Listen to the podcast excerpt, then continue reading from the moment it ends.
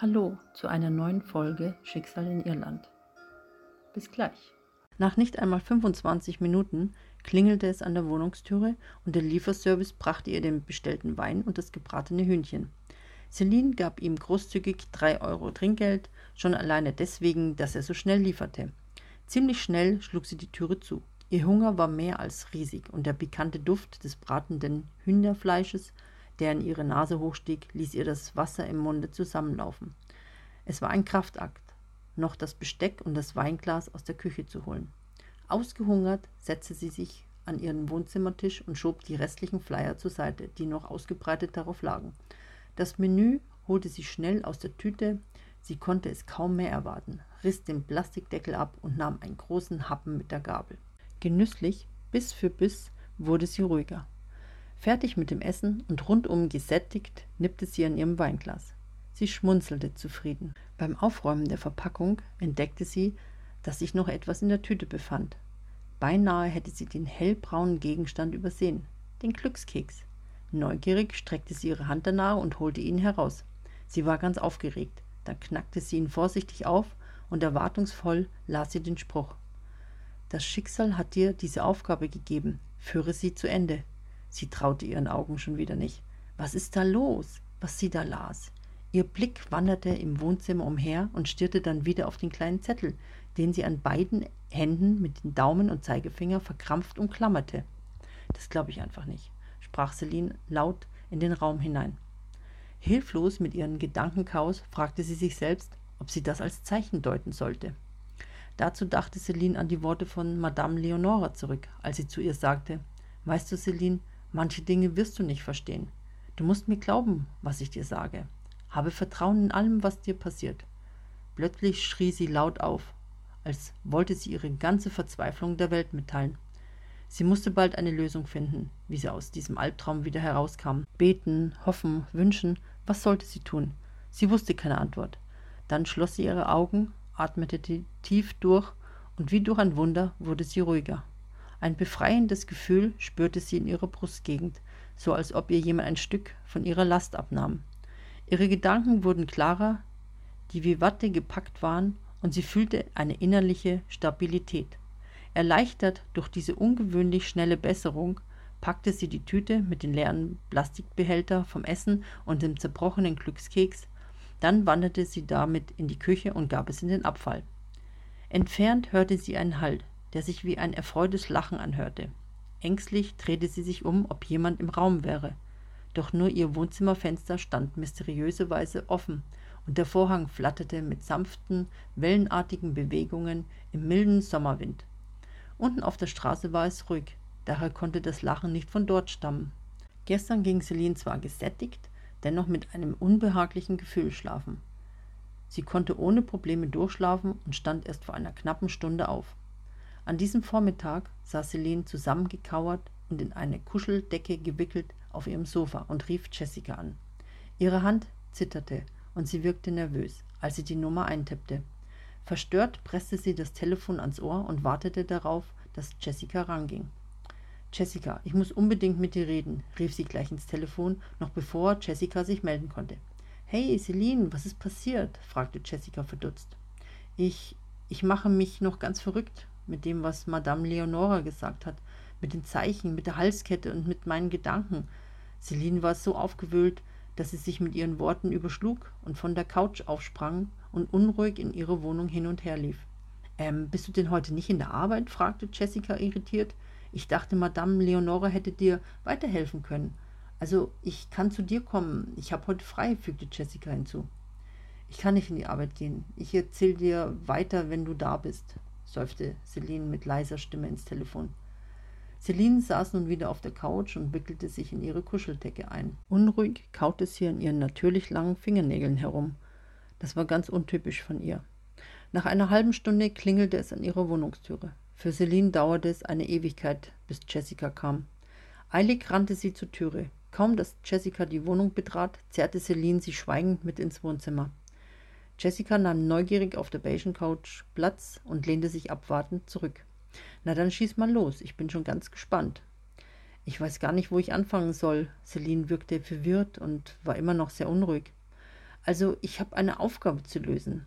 Die Träume sind der Anfang gewesen. Ich muss das Karma zu Ende bringen und das Ganze hat mit dieser Halskette zu tun, erzählte Celine kurz und knapp, fasste sich dabei jedes Mal mit ihrer Hand an den Anhänger, wenn sie von der Kette sprach. Celine schaute sie ungläubig mit großen Augen an. Was? Diese Kette hat etwas mit deinen Träumen zu tun? Das kann doch nicht wahr sein, oder? Jessica konnte und wollte es nicht glauben. Doch, ich muss auf die Zeichen achten und die Kette wird mich führen, so sagte es Madame Leonora. Diese Zeichen sind schon eingetreten, bevor ich bei ihr war. Vor kurzem, an einem Morgen, als ich mal wieder von meinem Traum aufwachte, fiel eine Notiz vom Kühlschrank. Darauf stand, bald ist es soweit. Es wird alles wahr, was du dir wünschst. Eine Zeit lang dachte ich, du hättest mir diesen Zettel geschrieben. Ach ja, und dieses Magazin hier. Celine stand auf und holte es vom Bücherregal, auf das sie es legte, und setzte sich danach wieder zu Jessica. Das ist mir am Kiosk aufgefallen. Beim Durchblättern bin ich auf der Stelle mit der Megaparty stehen geblieben. Dann sind meine Bücher umgefallen und ein Buch mit dem Titel Der Liebe wegen in Dublin fiel herunter, erzählte Celine. Jessica blieb sprachlos. Sie hörte Celine ganz aufmerksam und gespannt zu, doch sie hielt es in diesem Moment noch für lustige Zufälle, das sich später dennoch änderte. Und gestern, als ich mir einen Kaffee machen wollte, fiel mir die Reisdose aus dem Schrank direkt auf den Boden und Celine atmete tief durch. Dabei haben sich Buchstaben gebildet und ich konnte in den verschütteten Reiskörnern den Namen Peter lesen. Jetzt weißt du Bescheid, sagte Celine, die nur etwas erleichtert war. Jessica sah Celine misstrauisch an. Ihr Kopf war zur Seite geneigt und ihr skeptischer, verwirrender Blick, der fest bei Celine war, sagte schon alles. Du, das Ganze ist ja total irre. Bist du sicher, dass du dir das nicht alles einbildest? meinte Jessica nach einem kurzen Augenblick und versuchte Celine zu beruhigen. Sie glaubte nicht an derartige Dinge und Zufälle. Ich weiß nicht mehr, was Wirklichkeit und was Einbildung ist. Die ganze Zeit versuche ich mir einzubilden, dass es nur Zufälle sind, doch es hört nicht auf und es passiert immer mehr und immer wieder, erzählte Celine verzweifelt. Warum trägst du auch die Kette? Du hättest sie verkaufen sollen, sagte Jessica. Diese Kette ist ein Geschenk. Und sie hatte mich schon in ihren Bann gezogen, bevor ich sie das erste Mal in den Händen hielt. Außerdem gehört sie der jungen Frau aus meinen Träumen, die einst ich war. Was? Der Frau aus deinen Träumen? Du das warst, hattest du schon einmal erwähnt.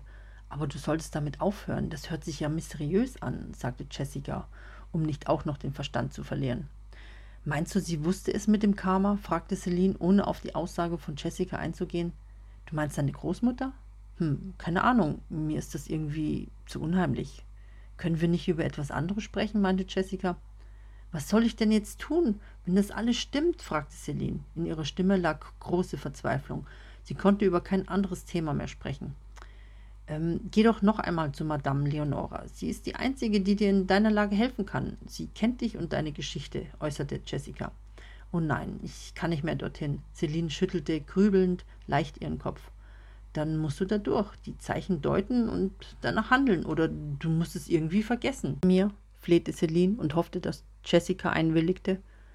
Jessica sah sie befremdend an. Das werden wir noch sehen. Nun würde ich dir raten, dass du dich ausruhst. Äh, wir werden schon eine Lösung finden, was zu tun ist, sagte Jessie. Ich wurde nervös und wollte somit das Thema vorerst abhaken. Oh, danke. Celine war etwas erleichterter und froh, denn wenn Jessica das werden wir noch sehen sagte, dann konnte sie sich darauf verlassen, dass Jessica ihr half. Dafür sind Freundinnen doch da, lächelte Jessica sie freundschaftlich an. Jessica stand auf, ging in die Küche, um für Celine ein Glas Wasser zu holen. Als sie zurückkam, bemerkte sie, dass in der Zwischenzeit Celines Augen zufielen und sie gemütlich auf ihrer Couch schlummerte. Sie betrachtete Celine liebevoll, stellte das Glas Wasser auf den Wohnzimmertisch ab und nahm dann die Kuscheldecke, die sich noch auf der Couch befand, und deckte Celine damit behutsam zu. Leise wie eine Katze schlich sie sich aus der Wohnung. Sachte zog sie die Türe ins Schloss, daraufhin erwachte Celine kurz. Doch vor lauter Müdigkeit vom Erzählen fielen ihr die Augen wieder zu. Sie war nach nur einigen Minuten des Schlummerns bei ihrem Traum. Diesmal sah sie ganz deutlich selbst die junge Frau in ihrem Traum, die vor ihrem Verfolger davonlief. Sie bewegte sich so wild auf der Couch hin und her, als ob sie laufen würde. Dazu fing sie im Schlaf zu sprechen an. Zuerst sprach sie die Worte, die sonst die junge Frau in ihrem Traum sprach. Dann fügte sie noch hinzu Ich liebe dich, Peter. Als Celine den Namen Peter laut von sich hörte, riss sie ihre Augen spontan auf. Blitzschnell streckte sie hoch und setzte sich laut pustend auf, als wäre sie tatsächlich gelaufen. Mit ihrer rechten Hand krallte sie sich verkrampft auf die Lehne der Couch und ihre linke Hand bewegte sich mitten auf ihre Brust. Sie hatte ein merkwürdig beklemmendes Gefühl. Als sie tief durchatmete, wurde sie ruhiger und ihr Blick richtete sich zum Fenster. Zufällig sah sie wieder zwei weiße Tauben. Celine blickte ihnen mit einer ungewöhnlichen Sehnsucht hinterher, wie sie gemeinsam weit empor zum Firmament flogen, bis sie nach einer kurzen Zeit verschwunden waren.